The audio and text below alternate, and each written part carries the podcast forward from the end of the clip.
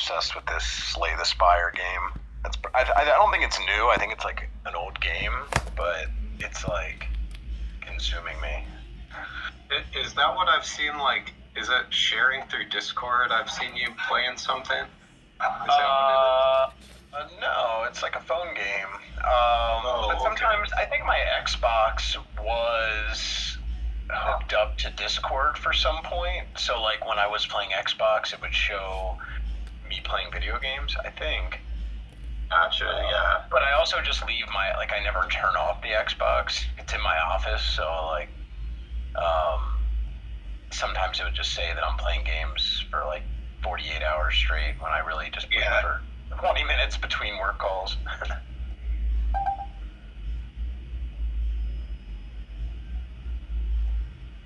Oh yeah, son. I got some good sponsors Oh, lined up. All those. The, the, truth is, um, you know, this week um, King Nico was actually really adamant about making me use his sponsors. So um, I actually I actually had to turn down some of the sponsors I lined up because King Nico was just like, I mean, he was just acting like you would imagine a king, I guess. Like just ordering me, no, you got to use my sponsors. So oh, real sponsors. Okay. Yeah, King Nico lined a bunch up. I think you're just uh, laying the groundwork for the the future uh, commercial breaks. I think King just did, didn't like where I went with some of them, so he had to like rein me in, and so now he's been micromanaging all my all my sponsorship stuff. Yeah. Uh, Chronic, no, I, I can't hear you right now. Uh, he just hopped off. He's in the Oh. audience. He's raising his hand. There All right. Okay, I'm back. I was sitting here like these guys are really rude. They're just ignoring everything. Oh, okay. Oh no, it's so sad. I was like, this is gonna be the worst podcast ever. Oh man. It's that's my bad. I I split between two devices, so which is dumb, but I don't know I don't know why. That's just how I do it. I do my voice on my phone and then my uh, my text chat, you know, on my computer. oh yeah, yeah. I had myself in like problems, you know. All right, everybody. Cameras on. Live in three. Yes. No, I'm just kidding. Let's go. Let's go. Uh, Bims, do you want to kick us off? Uh, This is episode, I'm not sure which number of uh, Moshi Moshi.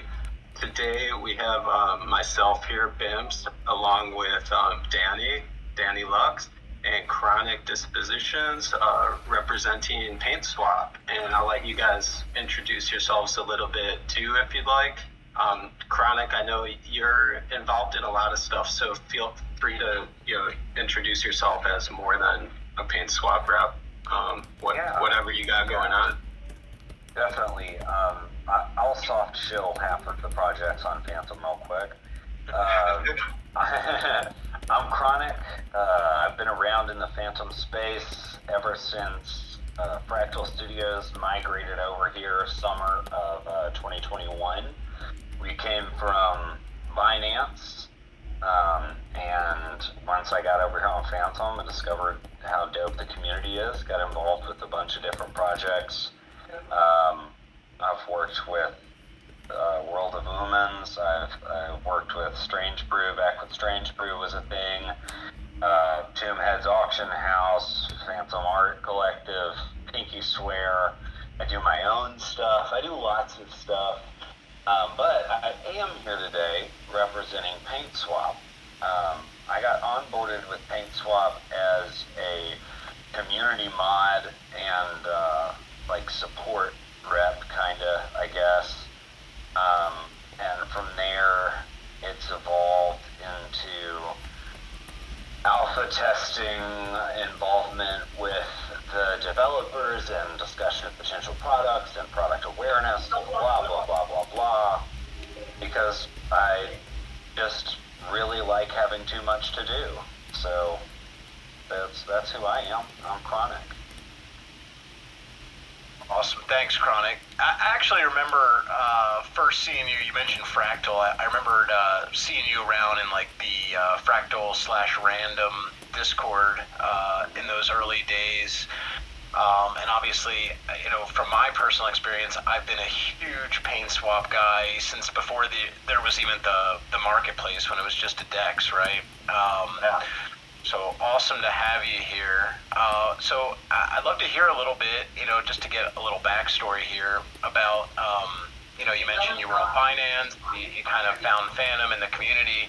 What, what brought you to Binance? How did you first get started in, um, you know, cryptocurrency, DeFi, NFTs? What, what brought you to the space? Yeah, sure. Um, well, if, if we want to talk about kind of how I first got into DeFi, we have to go far, way, way back before the launch of Binance Smart Chain. Back in the days of Silk Road and uh, my sketchy youth, when Bitcoin was still a thing that you could just excessively mine, and it was worth virtually nothing. Um, back in those days, probably around 2010, 2011 was my first introduction to Bitcoin. Um, but at the time when we used that, you know, as a, a simple commodity, um, I won't go too much further into what type of commodity it was, but you know, I was using it for the I, I actually have some Silk Road. Uh, I have some Silk Road uh, stories as well. I, I, no, we want to go Share those in a deep into it. forum. But I, but I can tell you that uh, when Bitcoin first started to rise in price, I spent many hours of my life looking for uh, little scraps that may have been left over from transactions Yeah. there. And Did not, Yeah, me did too. not come, Found none did not come up with anything, and, and most likely would have lost it. Most likely would have lost it in Mount Gox anyway. But um, So But those, were still the, had to those were the original days. Um, but after that, um, whenever uh, whenever Silk Road was shut down, basically, I, I completely separated myself from the entire DeFi world, and I wasn't even in it as DeFi per se. I was just only familiar, you know, with the product of Bitcoin, right? Um, and then in uh, 2020, I was working at a Best Buy. Um, it got destroyed by a tornado while I was inside of it, which is crazy. Oh wow! Yeah. And, can we uh, on? Can we was- can we double click into that for a second? yeah, yeah, it was nuts. Um, it was right at the, the dawn of COVID in 2020, um, which is actually, it saved a ton of lives in my hometown when, when COVID hit. Like, and, and we were on basic COVID lockdown, you know, general semi lockdown of America at the time. Um, and uh, our store manager fought super hard to have Best Buy classified as a essential business, which is dumb. But whatever, we were still working during lockdown. We had people uh, driving up to the store, limited walk into the store on appointment kind of deal. Um, and one day there was a storm, you know, and uh, where I'm from, we have a long history of tornadoes destroying everything around us, but not actually our city. Like they always avoid our city. So people who have lived here their entire lives, we're all like, yeah, whatever, tornado, ha ha ha, it'll it'll jump over the ridge, is what we say here. Um, but it didn't. It, it actually, we, we took a direct hit to our store. It, it hit the storefront, uh, destroyed the entire store. About three customers and our entire staff were in the break room hiding, and no one was hurt. Amazingly, the entire tornado it destroyed a bunch of stuff in my hometown, and there were no casualties. Um, Wow. just really incredible. Just flinging incredible. around 70-inch TVs and Xboxes and uh, Absolutely. And this was on a Saturday, right at our at the only mall in my city. So had COVID not been happening, there would have been hundreds of people Wow. in this in in this mall. So hundreds of lives were spared that day because of the uh, the COVID lockdown.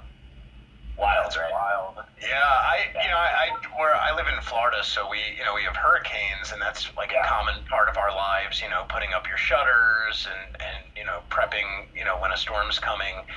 Um, but you know when when we do get the random tornado warning, I'm always like, ah, what? There's never going to be a tornado Right. here, but but some They're people wild because that. they just suddenly happen. You know, it's like in it, which not to say that hurricanes aren't wild and terrifying, but you know we track them for days as they approach the coast, right? Tornado, it's like 20 minutes. Hey, a tornado just dropped out of the sky. Hide or die. Yeah. You know? Yeah. So true story. Like um, when I when I bought the house I live in now, we weren't selling our previous house for like three weeks. Like we had a seller, but they, you know, the closing date was three weeks out, and I know how that this goes. was this was Irma was coming, and at the time Irma was supposed to be a Cat five. Um, so like uh, we closed on a Friday. The hurricane technically got there on Friday, but it like you know was just like not really bad till Sunday. And um, so we went to the house we were living in that had our furniture, and my mom came over. So it was my, my wife, my mom, me. We ended up losing power for like uh, I think seven days. So like we're trying to eat. You know, I'm outside barbecuing. It ended up being in category three. I'm like trying to cook up all the meat that uh, we had left, and then um, I guess like on the sixth or seventh day, I went to go check on the new house just to see if it was still standing. Um, and turned out they still had power there. It was only ten minutes away. Um, so we're like, all right, well look, we have no furniture here. We have nothing at the new house, but we do have air conditioning and we do have refrigeration. So ended up moving in a little early with the air mattress and my cooler full of food. Yeah, but that's a very Florida story you just told. Yeah, very Florida. Yeah, so that that all happened. You know, that went down, and uh, I was I was soaking up the unemployment with those those big COVID benefits. So I was making more money on unemployment than I was making at Best Buy. Um, because of course, retail was a racket, and you make virtually nothing doing some of the hardest work out there. Um, but anyway, so I was just sitting at home, and one of my buddies from college, uh, Random Brandon, who Danny, you'll have seen him around the, the Fractal Discord from back in the day. He reached out on Facebook and was like, "Hey, I'm looking for somebody to write a story for a fantasy card game." And I was like, "LFG, This was you Lexicon? know, let's do it." Yeah, this was Lexicon. Um, cool. Yeah, and I wound up writing. Uh, I don't know. It's somewhere in the neighborhood of like 200 pages for Lexicon of Oh, story, world lore, character lore, um, species lore for the various species that are there. Um, but yeah, so And that kind of led to uh, humans, right? Because that, that lore from Lexicon uh, connected you with humans. Mm-hmm. yeah, exactly. Humans? that. Um, Humans? I always say humans. Human. I'm Human, like. Human, like South American is the Like uh, David Bowie's wife, right? I got you. Yeah, exactly. um, but yeah, and that got me into uh, NFTs, which led me, of course, to DeFi. This all happened when we were on, we were creating on Binance because that's just what the BSC was huge at the time. You know, it still is, of course, one of the main chains, but it was especially seeing a surge a couple years ago. Um, but we had a, we had a taxed token that also did airdrops, which the Binance gas was just death for all of those things. So uh, that migrated random over to Fantom Opera, which migrated me over to Fantom Opera. Um, and the rest, as they say, is history. This was Yeah. about two weeks before the uh, PaintSwap Marketplace launch, maybe a month.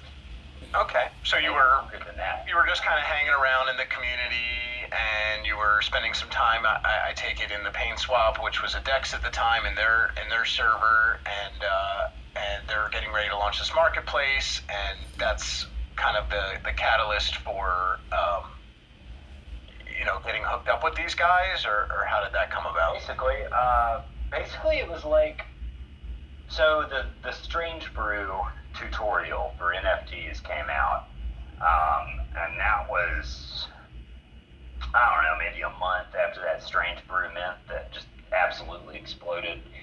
Um, and when that tutorial came out, PaintSwap needed some mods, uh, really just for the community, so that the devs could then answer questions for people on all these new collections that were coming through, getting submitted. Um, but what I wound up doing actually was helping people get their contracts launched, get their you know items in order, that sort of general NFT um, like support for for at the time everyone in the community that was doing NFTs was going to PaintSwap because we're the only one. Everybody was waiting on Artion to come through and underwhelm us at that point. Uh, Oh, yeah. So in that time, you know, I I learned quite a bit about 721 smart contracts and uh, kind of ingrained myself in that. Actually, I was doing that type of support before I was ever a mod, and then they went to hire mods, and I applied, and I was like, I'll keep doing what I'm doing. Please pay me. And it, it's funny because they're they're coming full circle now, right? You know, starting as a Dex and now really offloading most of that Dex, um, you know, the farms over to Spooky in the last, I think, couple weeks. Um, and Yeah. really focused on adding more and more features. I mean, to me, PaintSwap, um, you know, it, it was the first marketplace really on Fantom. It, there was there was really, I mean, we had Zoo um, at the time, I believe, but uh, you know, Zoo Zoo never. I think we talked a little bit about this on the last podcast, but they really they had some really cool things. They were early. They had the charts. They had the aggregator, the Dex. They, they were a little late on farms, and then just kind of fell away. They didn't they didn't keep building that marketplace. Um, and there were some major issues with it. Well, you know, one, I think everything was trading against Zoo, um, which which PaintSwap did at the time too, and, and was able to you know hear what the community wanted. The community wanted to trade in native Fantom, and uh, you know, it's it's that's the thing with crypto, right? Is it moves fast. You have to constantly iterate, build, or die. Exactly. And I think that, um, you know, we have seen a lot of pushback. It, it's really interesting that the ties of the crypto community, you know, back when, when Paint Swap was native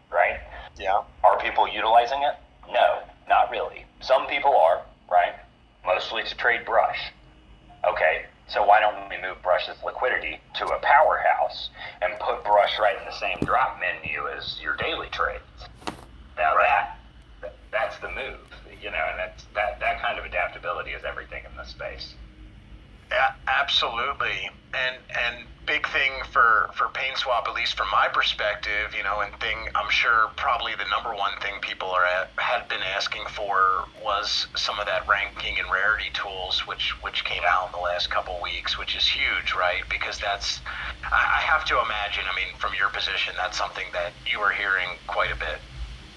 Oh yeah, all the time we were hearing about rarity. The thing about um, PaintSwap Marketplace is that there's only one, there is only one centralized element to the paint swap Marketplace, and that's the caching of image data. Now that was heavily requested by the community, and that's why we did it because you know, it, and you guys know this. You're both NFT uh, folk. But paint swap load times, they used to be real rough because people Yeah. were hosting, you know, 500 megabyte files, gigabyte files on Pinata. And then we were trying to, connoisseurs, floppy flopster, that's exactly the word I wanted. Uh, but, you know, we were trying I to. load prefer degenerate. time. Yeah. Every time that page was pulling up, we were loading that, you know, and that that was awful. We're there, we admit it, you know, that was rough. But now, with the caching of images, we've got near instant load time.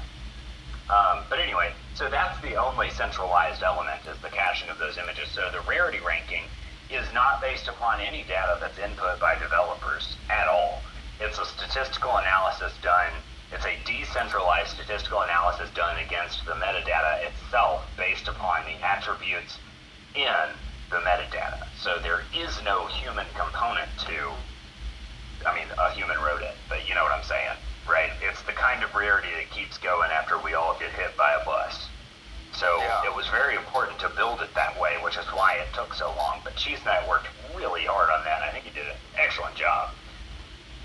Yeah. What we're, what we're seeing now, though, um, is is I see a lot of community members um, complaining that the different rarity rankings on different marketplaces uh, don't match, which um, you know makes makes sense to me because different sites use different algorithms.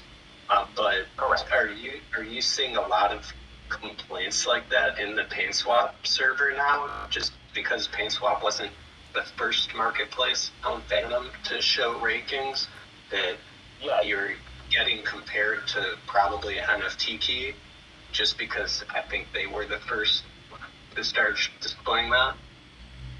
Yes, absolutely. We're, we're seeing that feedback. Um, we're, we're, we're really committed to stand our ground on the decentralized function, though, and not manually assign those rankings. One thing that I've recommended uh, personally, and of course, we're always open to suggestions from the community, um, but one thing that I've recommended is for one thing, we're going to have a disable rarity that the creator can trigger on their side. Um, in Oh, I don't cool. think it's coming with V3. I think that's coming in V3.1. Um, it's not on the roadmap, so I have trouble tracking it. You know, that's just a new response we've had to make. But we're going to have a disable rarity option. Um, along with that, um, at any given time, any creator can use the external URI metadata trait type. Uh, uh, trait type is not the right word, but the uh, metadata key of external URI, and you can make the link of your item send to any outside link you want it to. So when someone clicks on the title, like it could send to a rarity chart. I've also recommended that we put a dedicated field to official rarity rankings, right? Because if they're going to be Okay. different, let, let's allow the creator to those. But this is what we are displaying is the mathematical rarity based upon um, the trait, all of the traits. Uh, let's say trait trait head value hat, right? How many NFTs in the collection have value hat versus value no hat? That's the percentage of that trait. We've also added, you know, number of traits as one of the considerations into the algorithm, which wasn't there originally.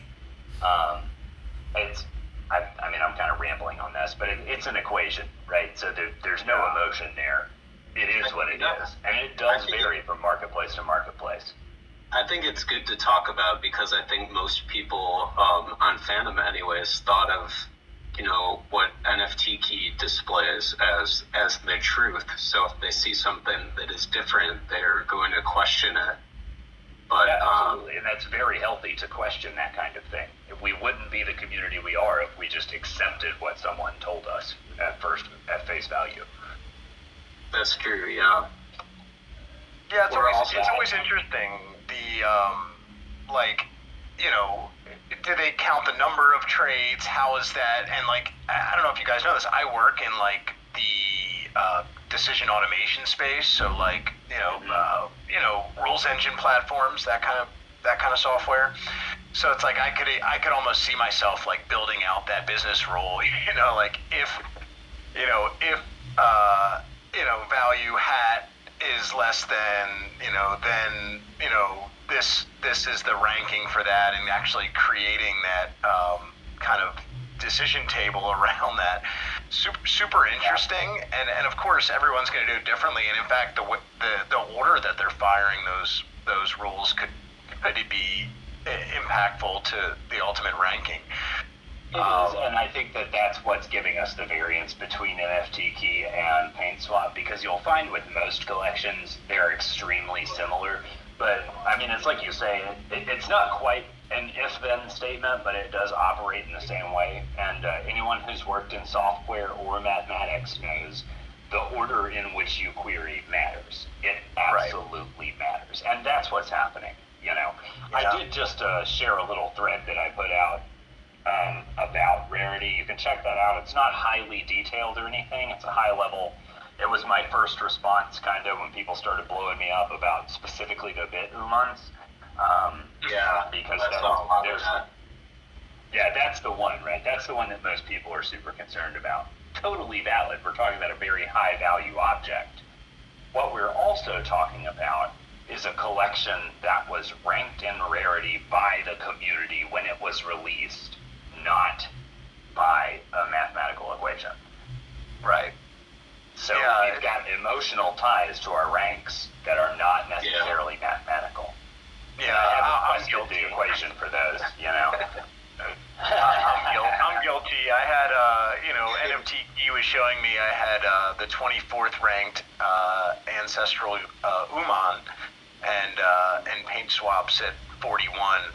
Um, you know, I think when you get into like that upper echelon, you know, like it's there's never really a huge discrepancy around the floor, right? It's you get into that like of a of a marquee collection, you get into that top 50, and it's like okay, you know, number three versus number, you know, 40 could be, uh, you know, just one trade, a little bit different, but the the value, the, or at least the perceived value by the community, uh, is great, is uh, you know, fluctuates greatly. So. Yeah, I agree. Yeah, but I do think like with some of the like something like Uman, there's only 500 of them. I mean, they're all fairly rare, right? Yeah. Yeah, kind of my deal with with the whole thing, and this is this is a personal view, not a uh, paint swap view. But personally, I think that there has to be some onus in every collection on the creator to be um, consistent.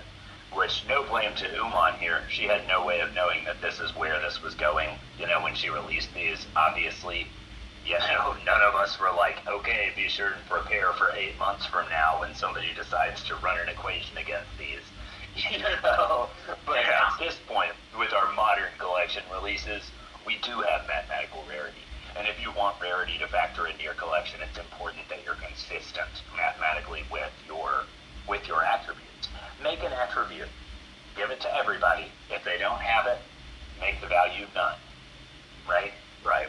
And if it's rare, then it's rare, and that that's that's how it works to me. And that is again, moving forward, we just applied a whole new lens to an entire world, a, a mathematical cold lens to a world that's been community driven and community interpreted for a really long time. And I don't know how NFT key calculated rankings on their like blue chip collections, and I, I would not speak to that. What I do know is that a human implements their rarity versus a versus a, a smart contract or an algorithm. You know what I mean? So Yeah. there, You know, there are going to interesting be differences. Pod, Podtown, you know, has their own not only rarity for you know cyber Nicos and Robbies, but there's specific weighting towards specific traits, right? So it never, you know, from what you would see if you went to pod.town and looked at you know the you know the ranking of your cyber Nicos to what you would see on you know a third party marketplace.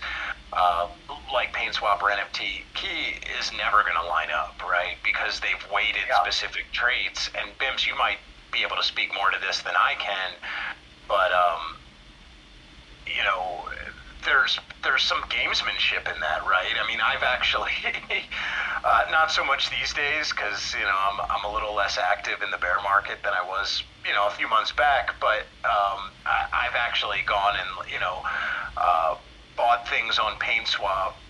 You know, and this was prior to you releasing the rarity. Um, you know, I spent time with NFT Key open, looking up things on PaintSwap to see what they were rated there, buying them on Yeah. PaintSwap, and then listing them on NFT Key. You know, to make Oh, you do that? uh, to make a profit. Yeah. I, have. That's yeah. fair. That's fair stuff. That's fair business. You know, Yeah. that is the that is the entire like cornerstone of what it means to be decentralized? We don't have is, a yeah. centralized ranking anywhere in our uh, communities of anything because we work in DeFi. you know, and that's Yeah. that's, that's how it is, man.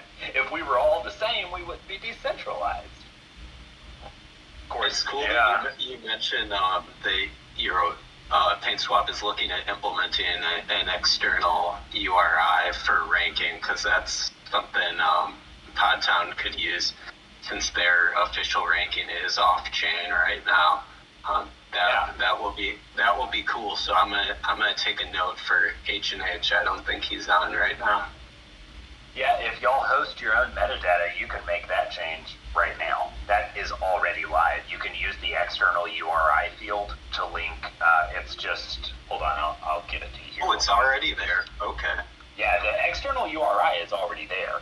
The part that is not there is, uh, I think it's external underscore URI. They probably know, but I'm going to share it with you anyway.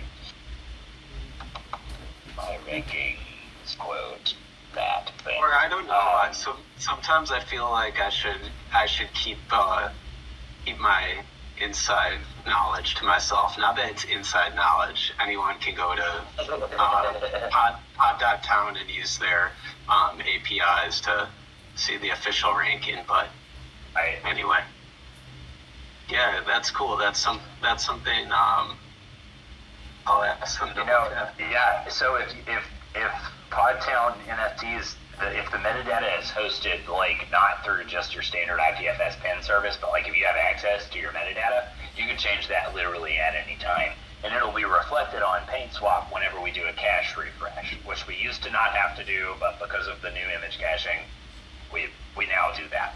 You just got to request it from us. Also, collection refresh is coming soon. That's just much more complicated than you would think it is. Um, And what does that function do? Collection refresh.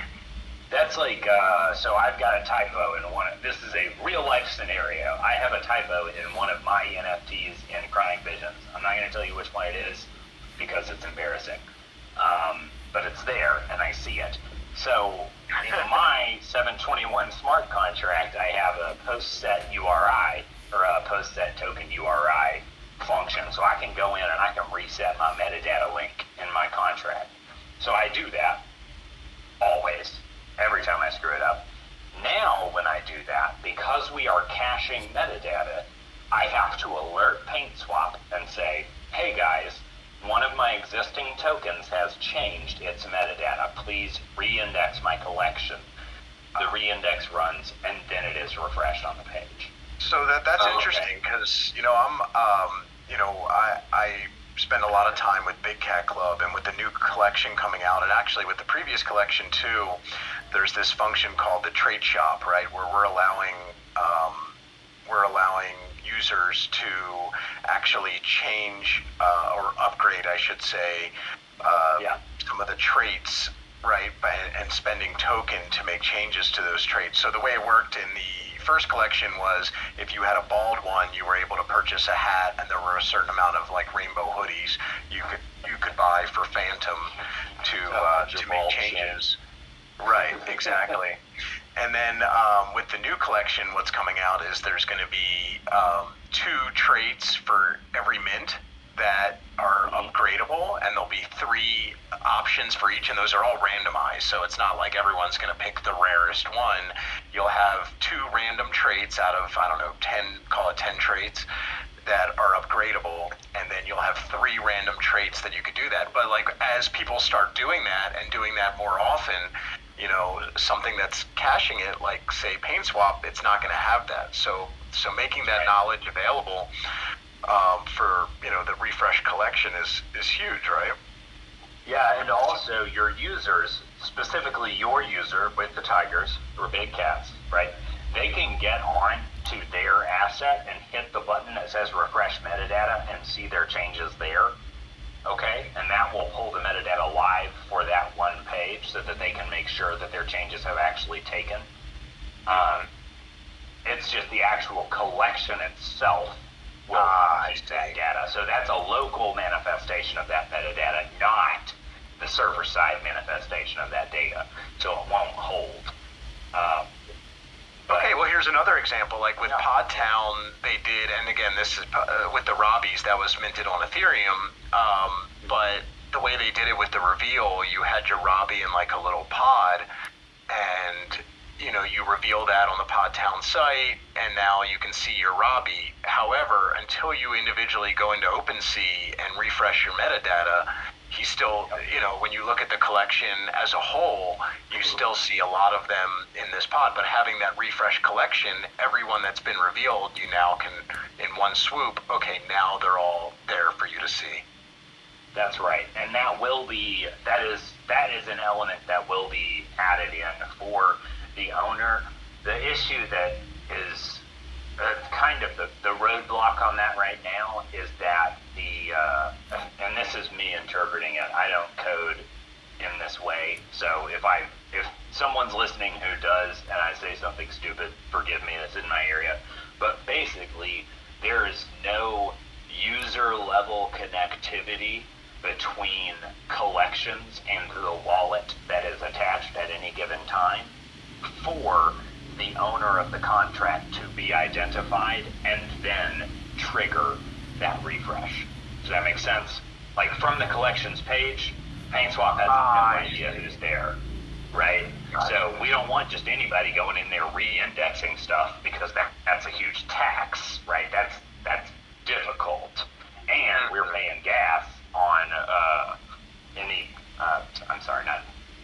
I, I lost my train of thought. We're not paying gas on shit because that's a server side caching. I don't know what I was gonna say about gas. Sorry, guys. Uh, you're using uh, some sort of, you're, you're, you're sucking up bandwidth anyway. There are some There we go. That's the thing. There are some not gas. gas Bandwidth. reveals. I've seen gas reveals before though, not in Fantom, but I don't know. There must be a few different ways to do it. Well, if you're on-chain hosting, then you have to. There is gas involved in those reveals, but we don't.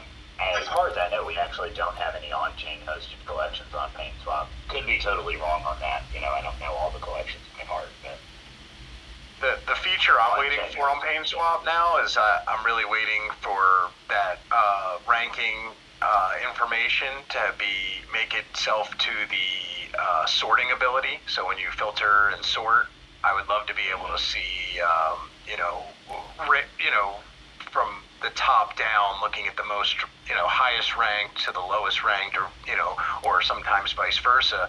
That's and I'm Yeah. sure you I'm sure that's something that's in the works, but that's the feature that I'm patiently waiting for at the moment. it now seems Uh, like a good time to uh, go back to a couple questions uh, our, Yeah, our buddies definitely. Floppy and Giannis asked. Um, so I'll read these, even though I know you saw them, um, Chronic. Floppy's question is Does PaintSwap also look at other marketplaces on other chains, or are they mainly focused on FTM marketplaces? And then Giannis's question is How is PaintSwap version 3 going to change the NFT marketplace? Yeah, yeah, these are great questions to actually take together. Um, so I am going to kind of, I'm going to lump all this into one answer here. Um, to initially address uh, marketplaces on other chains or FTM marketplaces, uh, PaintSwap would be absolutely the most bonkers of insane to not pay attention to what other marketplaces are doing, right? Um, constantly tracking what other marketplaces are doing. I myself do that. Um, A-Rod also does that. Our developers mainly keep their heads down in the code in order to make sure that what we're releasing is strong product. But we don't, I, I would not categorize it as a focus of PaintSwap to observe those other marketplaces. Not at all, right? Because we're planning out in a way that, as far as I've seen, no other marketplace is dropping information like we are about our future plans. We're innovating as we develop our future plans, things that have never been done on Fantom Opera. The, the first marketplace, and at this point, I believe still the only marketplace to support interactive NFTs. Um, first marketplace to introduce the sale of uh, VNFTs or financial locking NFTs, right? Um, and I, I could be wrong on this one because I don't track that as much, but I think still the only marketplace that does that by virtue of the custodial sale. Um, but the main focus of changes made to PaintSwap is what the community is talking about, what the community is requesting. Other than that, we are fairly confident that a lot of the things that we have in the works getting coded right now while V3 is in alpha testing, we're still moving forward with additional changes, and we're confident that what we are doing is already ahead of the marketplace. Um, now, to move on to how V3 is going to change the NFT marketplace, um, we're actually we're innovating the new uh, we're innovating the custodial sale in a way that's never been done before anywhere that we're aware of. And we're also adding the non-custodial sale. So i'm, I'm headed to grab a, a medium link here real quick that's going to give you a better overview than i could ever give you because it was written by the developers right? But then i'll, I'll give you a, a good high level of it. So we all know what non-custodial sale is. Non-custodial uh, is what pretty much every marketplace does, right? At this point, PaintSwap went with custodial to begin with because it is the best way to ensure a safe and decentralized sale environment for both the creator and the purchaser.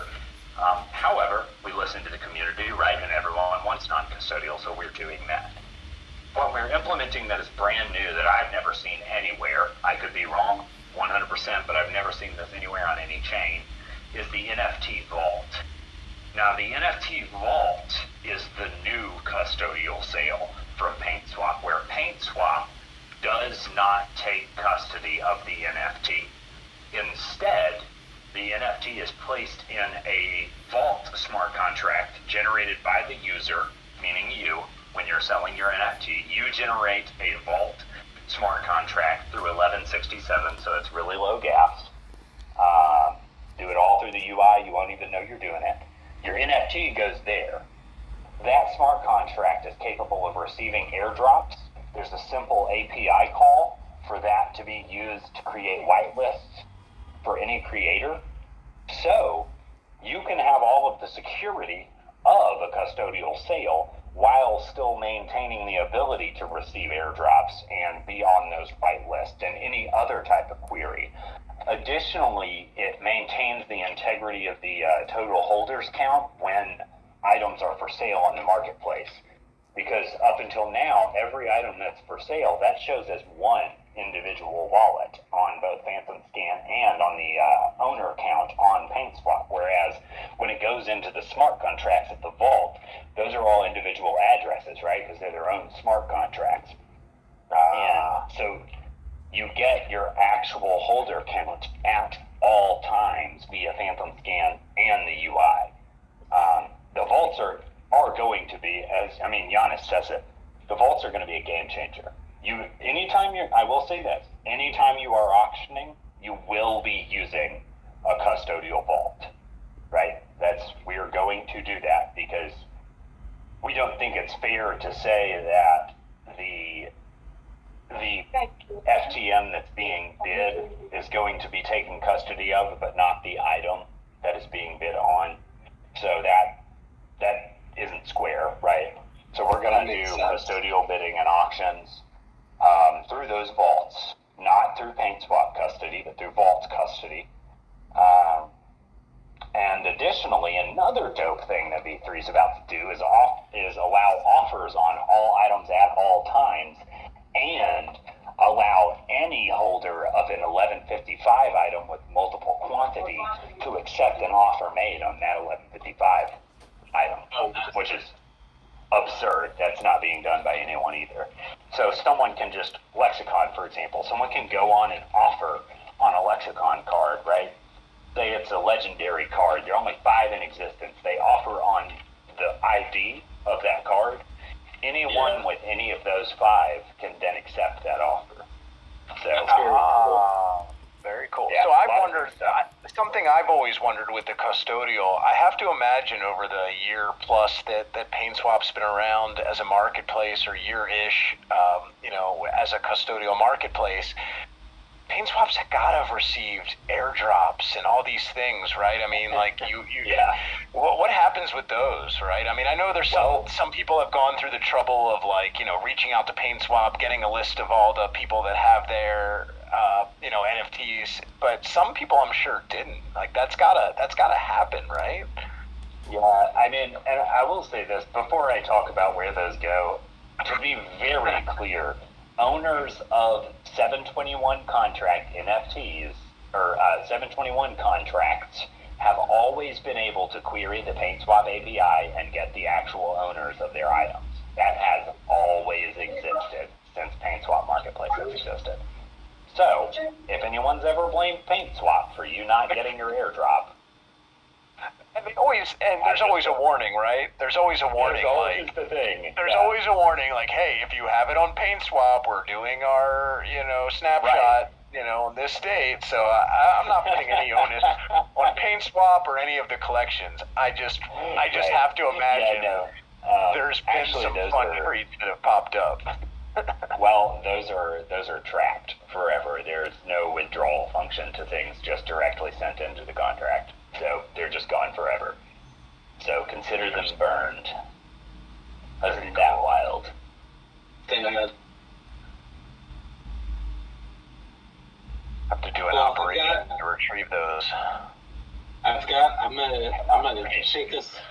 I'm gonna take us into a commercial break. I've got King just DMing me nonstop, like when are you gonna get to the sponsors and stuff. Uh, Yeah, I'll never Alright. shut up. So Let's take a word from our sponsors, Bims. This um, King sent me this over. This this is from Console Sports, a new uh, console subsidiary. Um, the Podtown Punks nearly rioted when their console sports skate decks went soft. The Podtown Punks told the console sports execs that they need hard decks if they're going to perform tricks, decks that can pound the town pavement.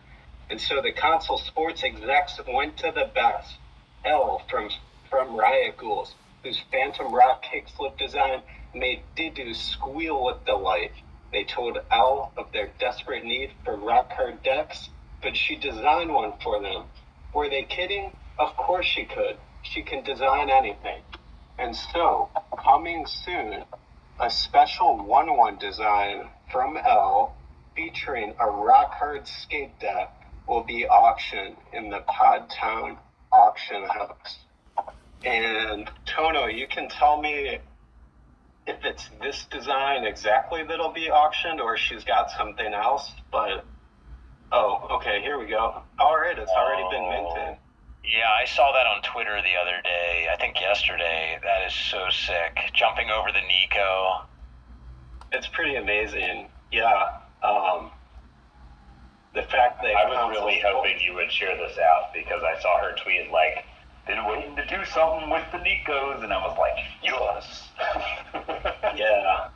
I'm I'm pretty impressed that Console Sports was able to ink that deal with her. Good good job, Nico King. He's not on, but anyway. She's just sending you DMs. How does he even know you're not doing it then? That's my question. Uh, he's just he's just been nonstop uh, with the DMs lately. He's not on, but I don't know. Maybe maybe there's a mole. Maybe Remy is telling him, giving him the play-by-play. That's definitely it. yeah, L absolutely has been killing it with these animated gifts lately. Jesus Christ. All the skate gifts. Well, I say Yeah, all the really cool. the two skate gifts. I uh, I saw. So I, I overslept it. Actually, forgot it was this morning. But um, the uh, Pocket Pals skin mint today. They had the Riot Ghoul skin. Was really cool. Big Cat Club had one. Um, there was a couple Yeah. others, like other Fantom artists. I, I, those things are really cool. The, the big I forgot about that uh, as well. I missed the first one, and I was like, I'm not missing this one, and I just went Yeah. fishing instead.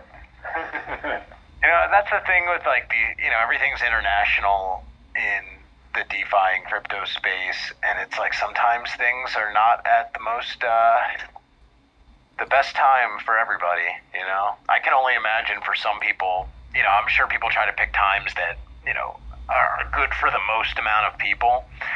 But uh, you know, I've I've heard stories of people staying up, you know, five six a.m. to try to mint something, and not me. I, anytime like when I got in the group DM with you guys and I saw that the time zone was EST, I was like, all right. I see people EST is scheduling in such a relief. UTC. What'd you say, Ben? Like you see, an EST is such a relief. I know, man. I know. I start seeing UTC and it's like I see a UTC one and I'm like, I don't even know what that is, but that sounds very early in the morning. You're gonna have Yeah. to know Yeah. that one. You would think I would know what UTC is by now, but I'm always like, okay, Google, what is 7 p.m. UTC? Well, I got super I mixed fully- up because, like, did did did the state totally rule out daylight savings time, or is that just something that passed in the House? Like, everyone is still Wait, saying what? yes. Yeah, there was a Oh, bill. no. I'm, I, I think No, people you just guys don't don't realize that that. EST and EDT are two different time zones.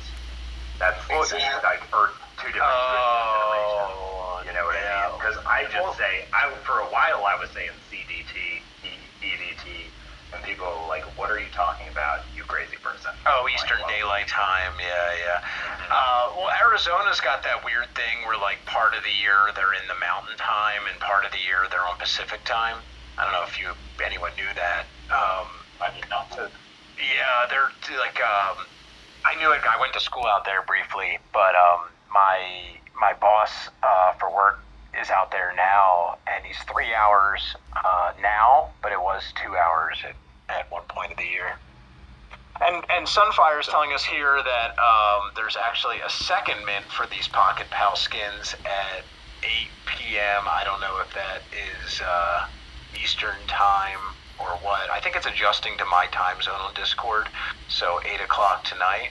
Um, which, no, I definitely did not know that because I bought one on the secondary today and paid a pretty good premium. And if I knew that, I would probably have waited. Year round daylight saving Yeah. time. That is so I, I guess I got it backward. I, I can't with this. Year-round daylight savings time. Why don't we just change what time it is? Why has it got to be daylight savings time? Time isn't, Well, you know. I guess that's effectively what it does. I like now the time won't change, right? like I have no Right. idea. It doesn't really really matter in my in my life, but um, yeah, some people need to get to work on time. No, it matters. Like I, you know, I'm, uh, you know, I work from home and I, I travel some, but it's more like, you know, I'm on a lot of, you know, conference calls, Zoom calls, that kind of stuff, and it's like I'm constantly trying to figure out, okay, this guy is in, you know, where is he, where, where does he work out of again? Where, where's their headquarters? Where's, you know, and sometimes we'll have, um, you know, developers in India or developers in Poland, and I'm like trying to coordinate all this stuff, and it's always just a pain in the ass for me. Oh yeah. Yes. I always, I'm definitely that guy on the email chain who's like, this, this is what time I think it is in Central Time. Is that correct? I just put everything in you guys these- figure this out for me. Yeah, I'm just very specific. Like I put everything in my time zone, which is EST. Y'all figure it out.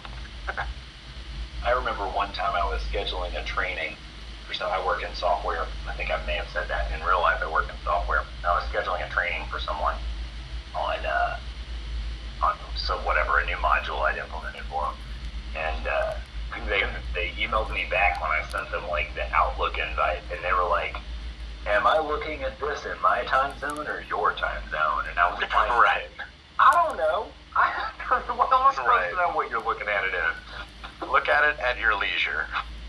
Yeah, I don't care. I'm gonna be there this time, my time. Right. If you want it, be there. You know. yeah, you know, I had a call this week, and um, the guy was working out of uh, Nairobi, Kenya, and I was trying to be like really conscious of his time zone, and he's like, "Don't worry about me, man. I, I take calls at all hours. You just set it up for the people in the U.S. that it's convenient for them. I will make it." And I was like, "Okay, I will hold you to that." I'll do it. I'll do it, man.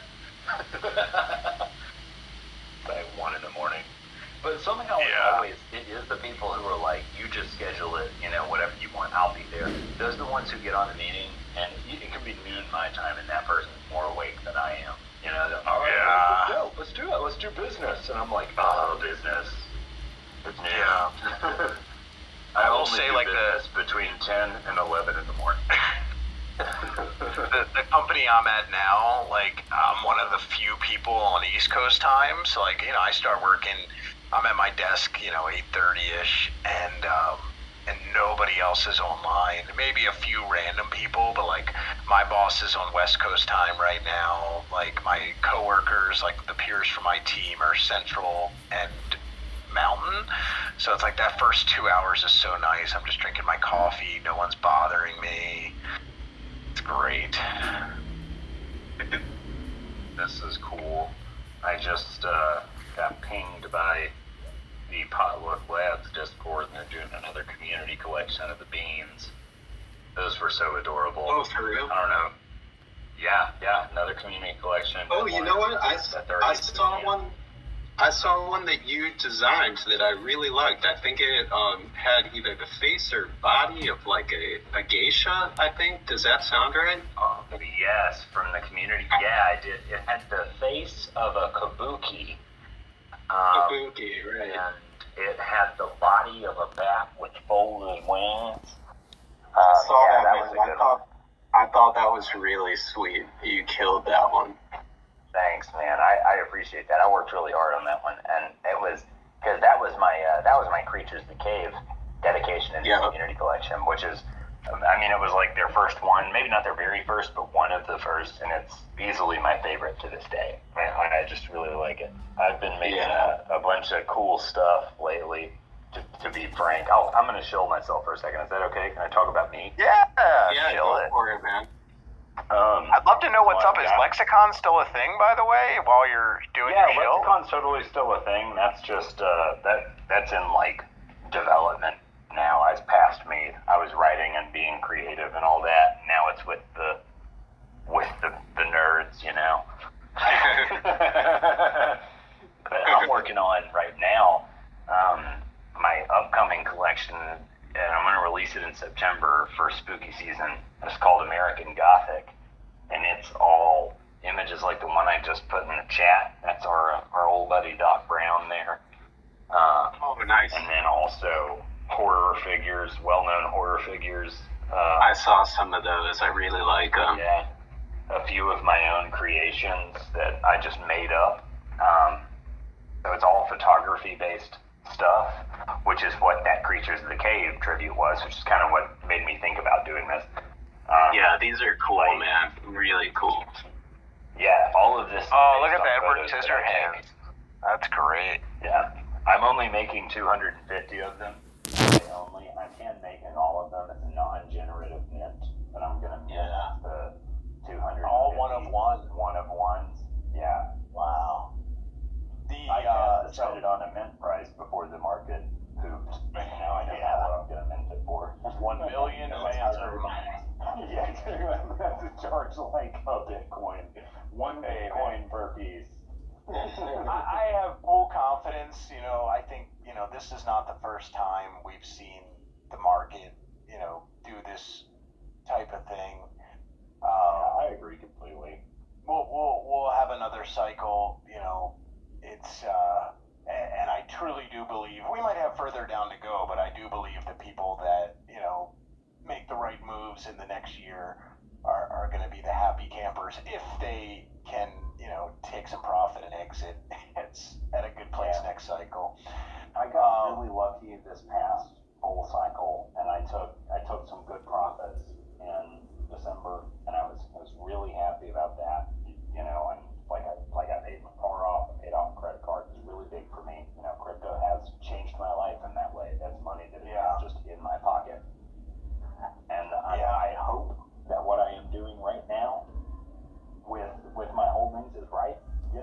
the end of the day, we don't know. And if we don't take the time to breathe the air and take those profits when it's good, then what's it all what's it all for, you know? Yeah, I mean, we made some friends along the way as well, but you know, I look, I, That's I, I took, I took thirty percent across the top twice at both tops, right? So we had the, um, I want to say the, the, the, conference one in uh, Dubai. We had a top, and then we had the December yeah. January ish top.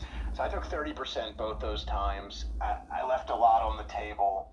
Um, you know, uh, and and I think you know another mistake I had was kind of buying, you know, spending that, deploying that capital, you know, a little early as well. Uh, Oh, yeah. But you know what? Right there with you, dude. you, you definitely you learn you learn a little bit each time, and uh, you know I I don't want to say I have regrets, but you know I certainly could have done worse. Uh, one thing I Yeah. wanted to ask you, you know, and it got me thinking with the lexicon um, and the lore that you've written is like, where do you get uh, that inspiration for that? You know, I'm a huge uh, sci-fi and fantasy reader. Is it, you know, is it just stuff straight from, you know, movies you've watched, books you've read? You know, wh- where do you draw inspiration when you're writing, you know, a backstory or, or lore? You know, it's so interesting because I get asked that a lot. You know, of course, that's what that's the go-to, right? You wrote something. What was the inspiration? You made something. What was the inspiration? Um, and I've thought about it a lot. I say my my typical answer is that the story of you know take uh, this this girl with the book here that I just shared out, right? The story's already there. All we're doing is telling it as a writer. Like, but for me, I, I think that it would be super egocentric to say that, oh no, all of my ideas are original, right? I don't know where they come from. I think they come from like an ambient immersion in fantasy, horror, sci-fi through my entire life. So like I couldn't identify for you any particular influence at any given time, but I know that they're there. You know, some of my strongest, honestly, some of my strongest, uh, when I read back over my writings, the people that I see the most in them are like early, and this is why my collection is titled what it is, but early American Gothic writers like Nathaniel Hawthorne and Edgar Allan Poe. Not to say that I write on their level, but the type of language that I use in fantasy writing is really congruent with that early American writing. Um, but like some of the stuff I've studied the most heavily, like actually studied, is like Chaucer, um, the classics, your Greek, uh, your Greek classics. Wrote a really cool thing for the Medusas that never took off, um, and that was all based on actual Greek mythology. Uh, you know, I've read all the all of the works of Tolkien, as far as I know. You know, they're always finding new stuff, and now I got to read that. Um, but I, I don't know. I just I- I'm a huge Star Wars fan. I'm a huge television and movie fan. I just I enjoy the sci-fi and fantasy media. You know, and it, it's Yeah. just good for me. It, it helps Yeah. me in ways that I hope other people can be helped when they read my writing. It, it, it, it sanitizes the world through the lens of fantasy so that we can experience in a safe environment real conflict that real people face.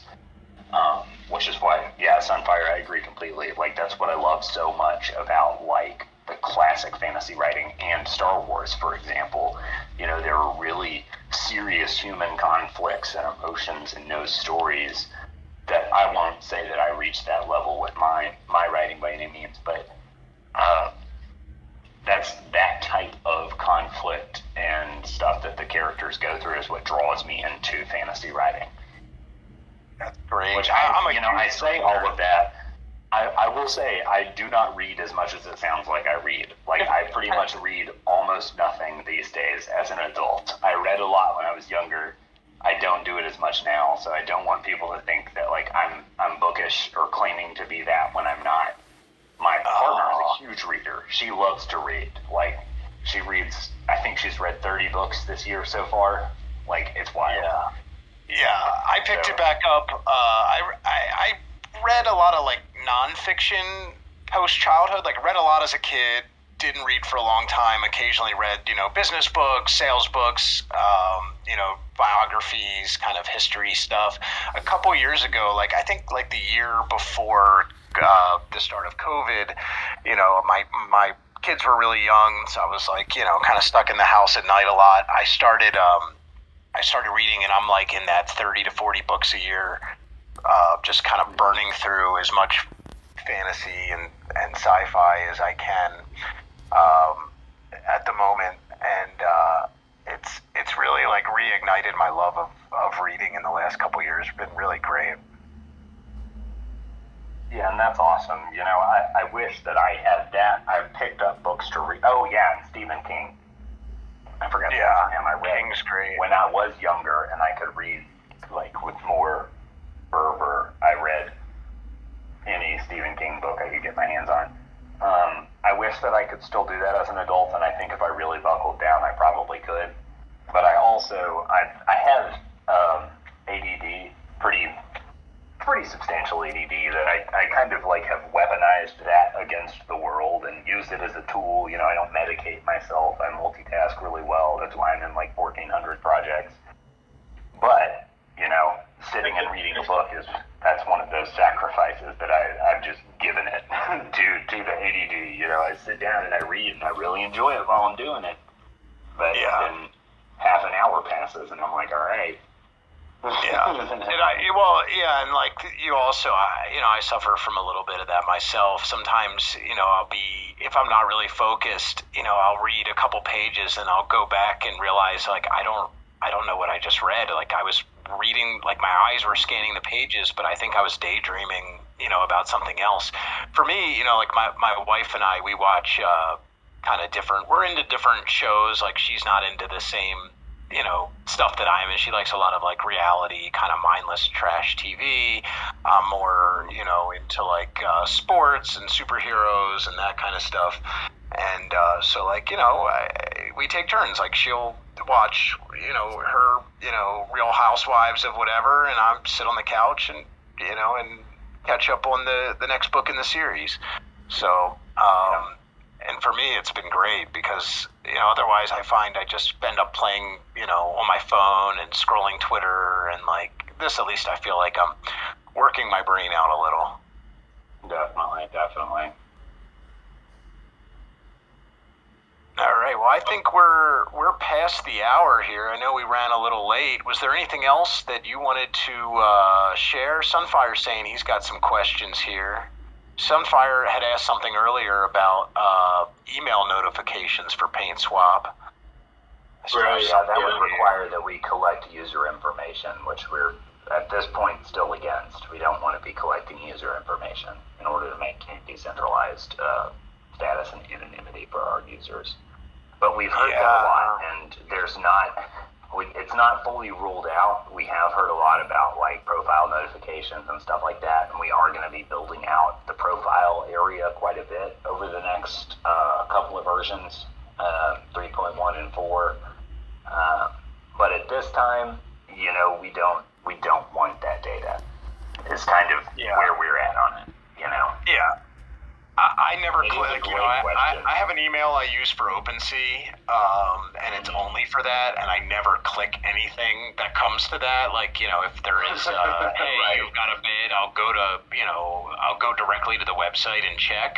But you know, not every, not everyone is as uh, conscious or paranoid or whatever you want to say is that. Um, so I, I'm Right. totally with it, but you know, it is it's one of those things that like I don't always check. I'll put something up for sale and you know do the the, the longest you know 28 days or 27 days you can do on PaintSwap, and I'm not always checking to see if I have offers. Um, Yeah. So it, it Well, with the new, I, I think with the new Vault, um, with the new Vault edition, you'll find yourself going to the profile more because that's where you go to remove any NFTs that have been airdropped to you to check for airdropped NFTs. That's where you go to see bids that you've made, bids that have been made on your pieces, offers you've made, offers that have been made on your pieces. Um, so at this point, we're trying to slowly drive traffic to the profile so that we don't just like one day say, okay, now you need the profile to do anything, since we haven't done that for the majority of the time. Uh, but it is a thing, you know. We we fully recognize most people aren't checking, you know. So it's it's a it's an area of improvement for sure, an area of opportunity, as they called it at Best Buy. So we have uh, we have a couple things here. There was a giveaway, and I think Bimps, you wanted to do a, a sponsor. Yeah, we've got a sponsor, but before we get to that, let me ask about one other item I saw on the roadmap, and I think it's something that you'll be really interested in, Danny. I see, um, I see the line that says bundle support. Can you describe what that is, or what, what ideas might go into it?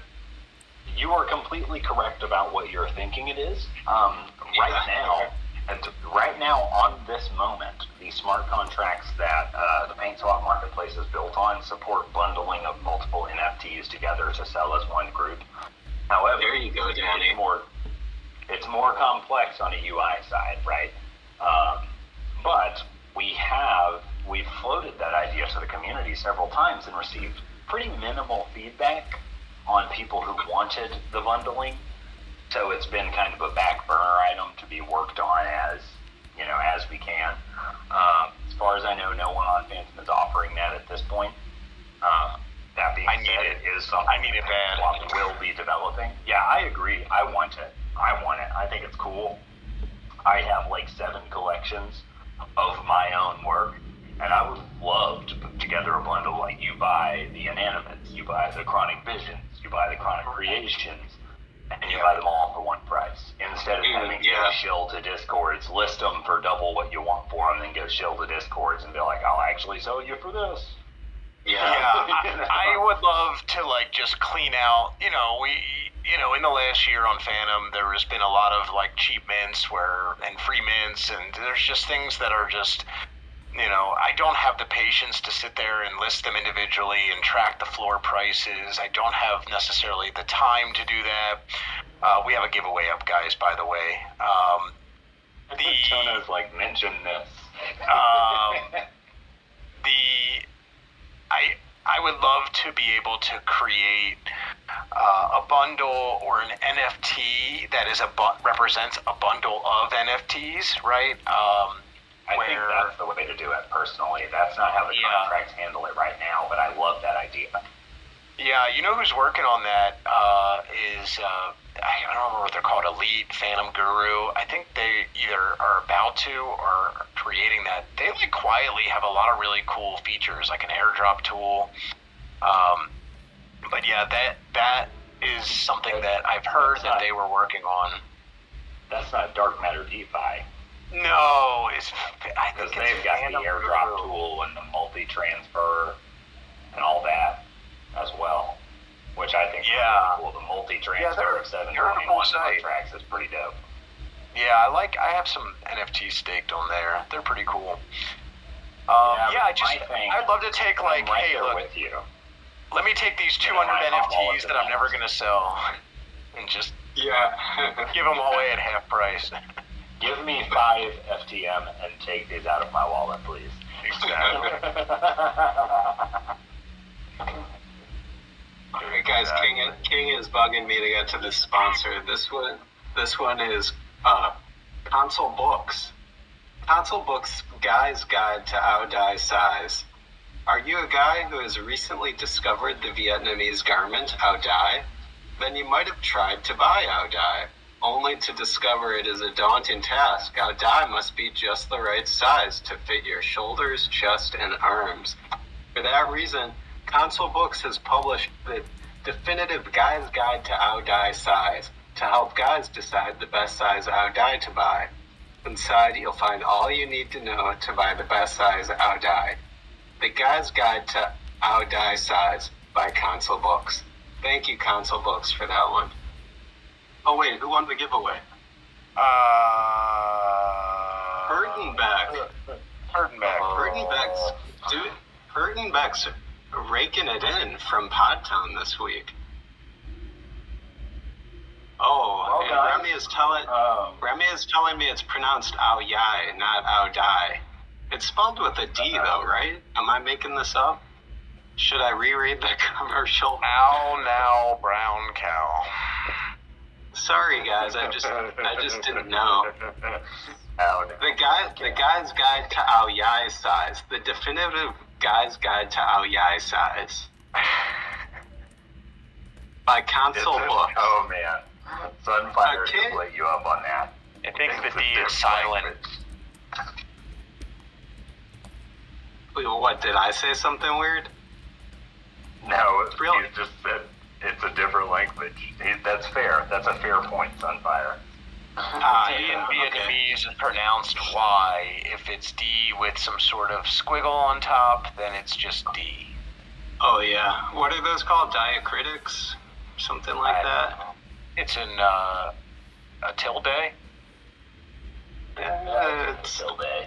That's not a tilde. Next Umlau? Is it an umlau? I don't know. you know, I think we really ought to have a. I think we ought to have a uh, like educational section on the on the podcast. Maybe Remy could, um, you know, teach us a little something. The Vietnamese alphabet. All right. I'm always Something to impressed. think about. People outside the U.S., you know, almost always know a second, sometimes even a third language. It, it's always so impressive to me. You know, I took however many years of making us look Spanish. Yeah, lazy, stupid Americans don't know how to speak anything except you know their their own uh, narcissistic, uh, you know, their own language by proxy of uh, what's the term They I'm think- looking for, where you think the think a world revolves around you. Myopic. They think they think D's are always pronounced like a D. Idiots. Silly Americans with their contractions. Yeah, Too lazy to even say two words. yeah, Wow. it's getting worse than that. And now it's I'm super learning Spanish right now. I've got uh, Nina Tattoo Art is helping me relearn my Spanish from, you know, the Spanish I learned in school. But all right, Nice. you know. Yeah, I practice. Uh, our the nanny that watches my kids is Peruvian, and um, she she does speak English, but um, you know, I, I have her speak in Spanish to my children and try to let them get you know kind of uh, immersed and used to that, and I try to practice Yeah. my Spanish with her, but uh, I, I I'm very confident that I sound like a very small child when I when I speak Spanish. Hola. Mom- como Mama. Mama had a hilarious uh, comment. Mama says Europeans know up to five languages. Americans mess up your and your. Yeah. Well, it's a lot of it's laziness, you know. I mean, I'm not It really is, on yeah. punctuation points on Twitter, but fair enough. Hey, I, I I'll be the first to say it. We uh, we thank the rest of the world for learning English, and we really appreciate you. Yep. There it is. That's And heartfelt. On that note, it's been a real pleasure kicking Yeah, guys. Today. I've got to go celebrate being a dad. I say I've got to go. I'm super excited to go celebrate being a dad. So I'm gonna do Yeah. that. Awesome. You're a, day, you're a day early, but happy Father's Day to all the fathers. Sounds like all three of us are dads here on this chat today. Uh, I know Yeah. Bruce has got a young Happy one. Father's Day, gentlemen. Yeah, guys. Happy Father's Day, guys. Happy Father's Day. Don't forget to have your pets spayed and neutered, or have your uh, Robbies, Rabbies. Is it Rabby? Robbie? Rabby. I don't know. I don't know. Is it is it the which alphabet is it? I don't even know anymore. But thanks for thanks for being on Chronic. Have a great um, weekend, you too, Danny. Everyone. Thanks, guys. Ha- have a good one. See ya. All right. Bye. Bye.